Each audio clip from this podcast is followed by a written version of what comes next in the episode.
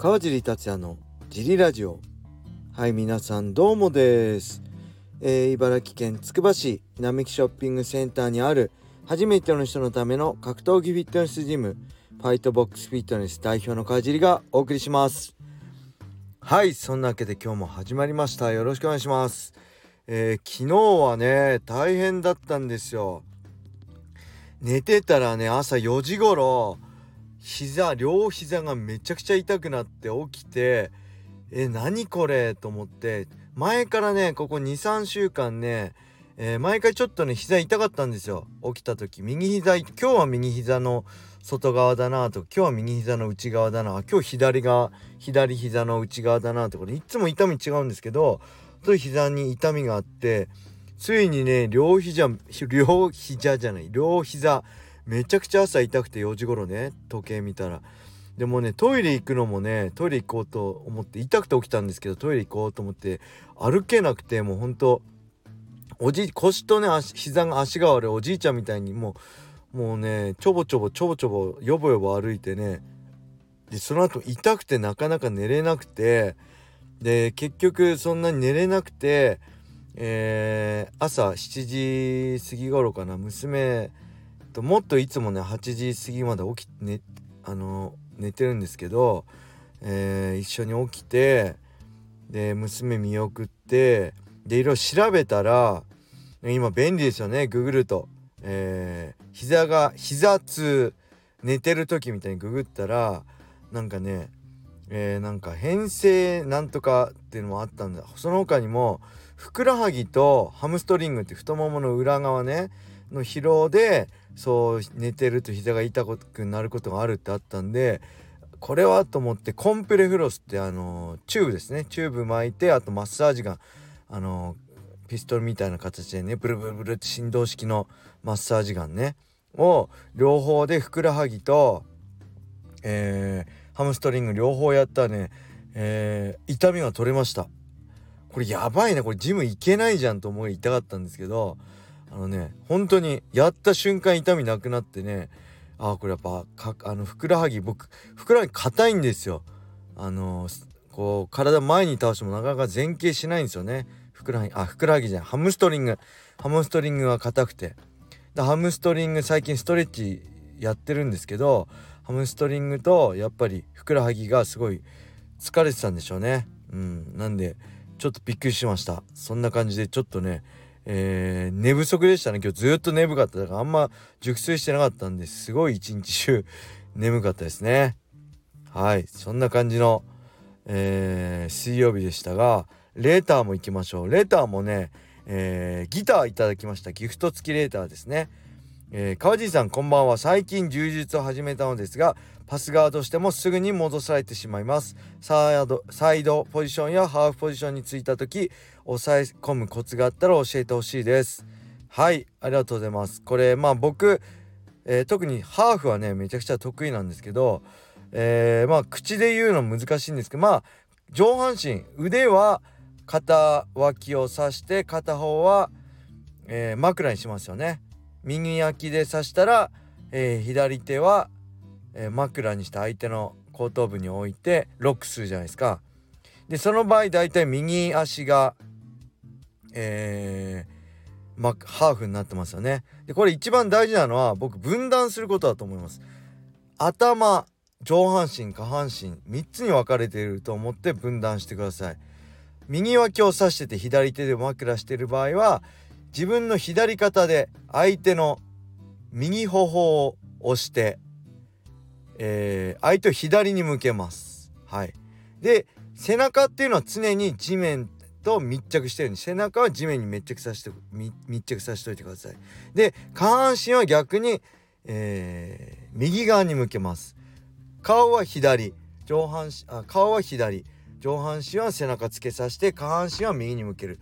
そうやって上半身あ顔上半身下半身の方向を向けると相手は力入んなくなるんで抑え込みず抑え込みやすくなります。でサイドの時もそうですね。基本的に右脇で刺してサイドしてたら僕はね真横にはなんないです、えー、まず枕して、えー、だから上半身は一緒ですね。左手はえー、あ自分の左肩で相手の右頬を押して左向けさせます。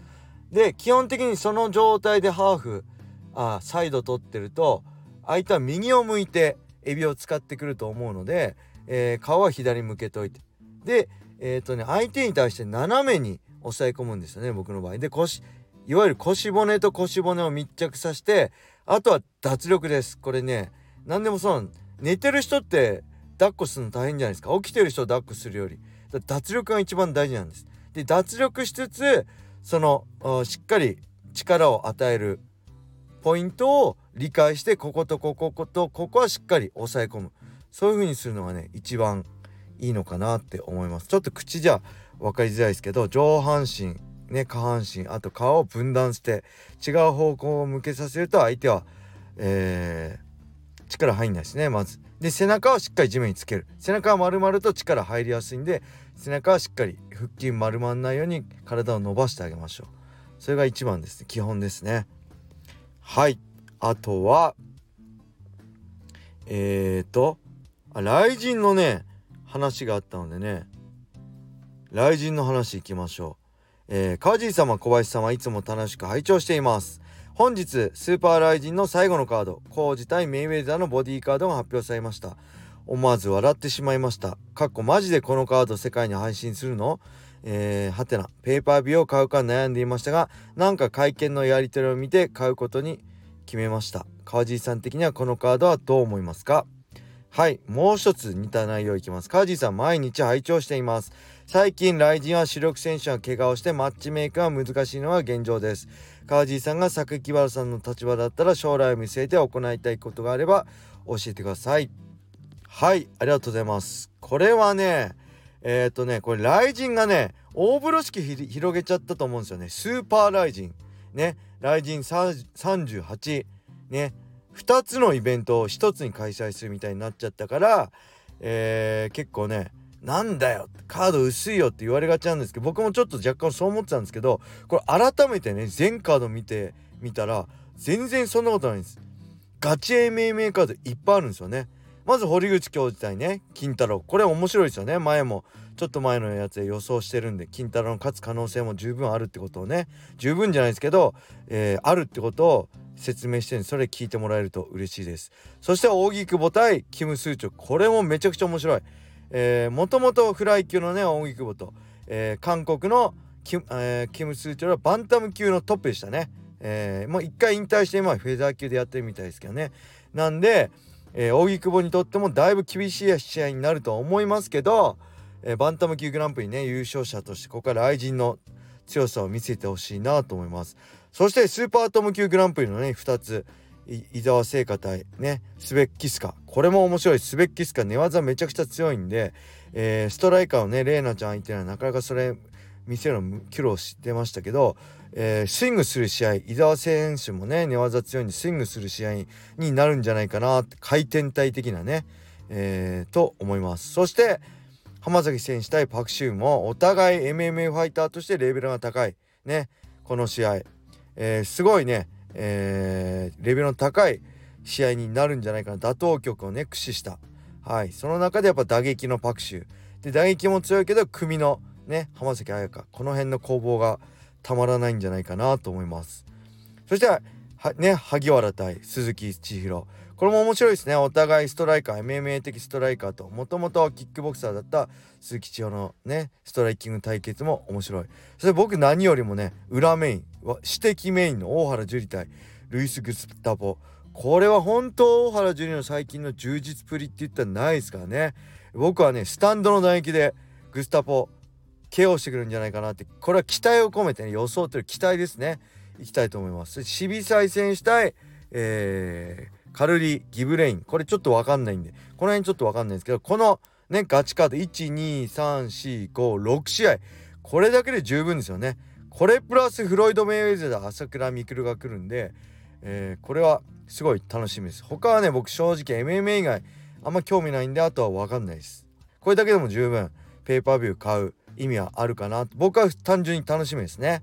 はい。でメイウェザーと朝倉未来は勝敗以外の勝敗もそうですけど勝敗さすがにメイウェザーは硬いと思うけどそれ以外のことでね朝倉未来の生き様っていうか負けてえー、下手る朝倉未来は見れるのか負けたけどやっぱり強さ魅力を見せる朝倉未来が見れるのかその辺も含めてね楽しみな大会になるんじゃないかな。僕は解説ないんでペーパービューで見ます。はいそんな感じなんですよね。どうですか？なんでえー、まあこれ世界的に見えば正直ねアメリカまあアメリカですよね。メイウェザーだから。メイウェザーのエキシビジョン朝倉未来っていうねアメリカでは無名の人のペーパービューどれだけ需要あるのかちょっと僕自身も謎ですけどこれ日本人にとってはめちゃくちゃいいカード目白押しなんでこれ絶対見たいと見ておいた方がいいと思います。はい。そしてもう一つの質問ね。えー、まあ川尻さんが榊原さんの立場だったら将来見つめて行いたいことがあれば教えてください。これはね僕はこう工業的才能多分プロモーター的才能ないんで分かんないですけどまあ榊原さんを信じるしかないのとまああとはねやっぱ将来見据えるんであれば若手発掘ですよね。でラッパーそういえば雷神トルガーですよね。地方創生若手発掘ね。で再生の場。ただ雷神トリガーが今、えー、会社の見込みがないのでそれが厳しいし何よりもまあ USC とかのね一番の強みって選手層だと思うんですよ。一人の選手が怪我してもそれにあまりあるねあ代わりの選手があ余計カード良くなったじゃんみたいなのもあるし毎大会どんどんあのすごすごいカードが決まっていく。総計オールスターじゃないんですよね。オールスターではない。毎大会スターが出るみたいな。だから来人もこれから、えー、そうやって大会数増えるんであればどんどんスターを作って発掘していくしかないんでそのためには絶対的な量だと思うんで海外の選手も含めて日本人選手のね若い子の、えー、試合の機会をどんどん増やしていくべきなんじゃないかなそのためにはやっぱライジントリガーってすごいいい大会だったんじゃないかなって思います。はい。そんな感じでしょうか。えー、レターもねないないと結構来てるんでね明日からもレターをいろいろ、あと2つありますね、えー、やっていきたいと思います。はいそれでは今日はこれで終わりにしたいと思います。皆様良い一日を。またね